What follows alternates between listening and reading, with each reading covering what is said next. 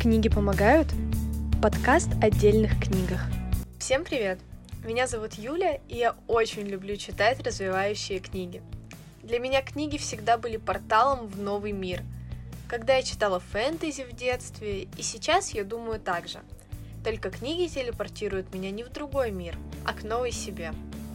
Например, совсем недавно я прочла книгу NLP «Энергия счастья», и моя жизнь изменилась на до и после.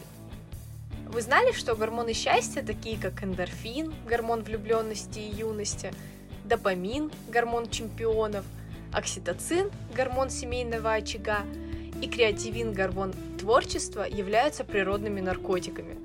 Я не знала, но теперь каждый раз обращаю внимание на то, когда вдруг напитываюсь одним из гормонов.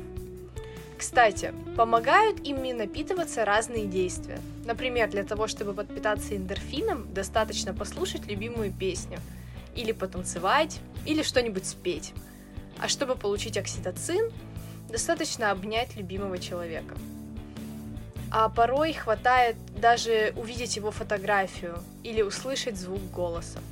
Чтобы получить дозу допамина, можно достичь маленькой цели – Допустим, встать с кровати и налить себе чаек.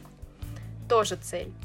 Причем интересно, что нашему мозгу абсолютно не важно, какая цель достигнута. Встали ли мы с кровати или заключили сделку на миллионы долларов. Разницы нет. Главное, что цель достигнута. Ну а чтобы подпитаться креативином, достаточно творить. Вы можете придумать целую вселенную и нарисовать ее. Можете сочинить сонату или новое направление в танцах все что угодно. Главное побольше отдыхать для творческого наплыва. Примерно об этом и будет этот подкаст.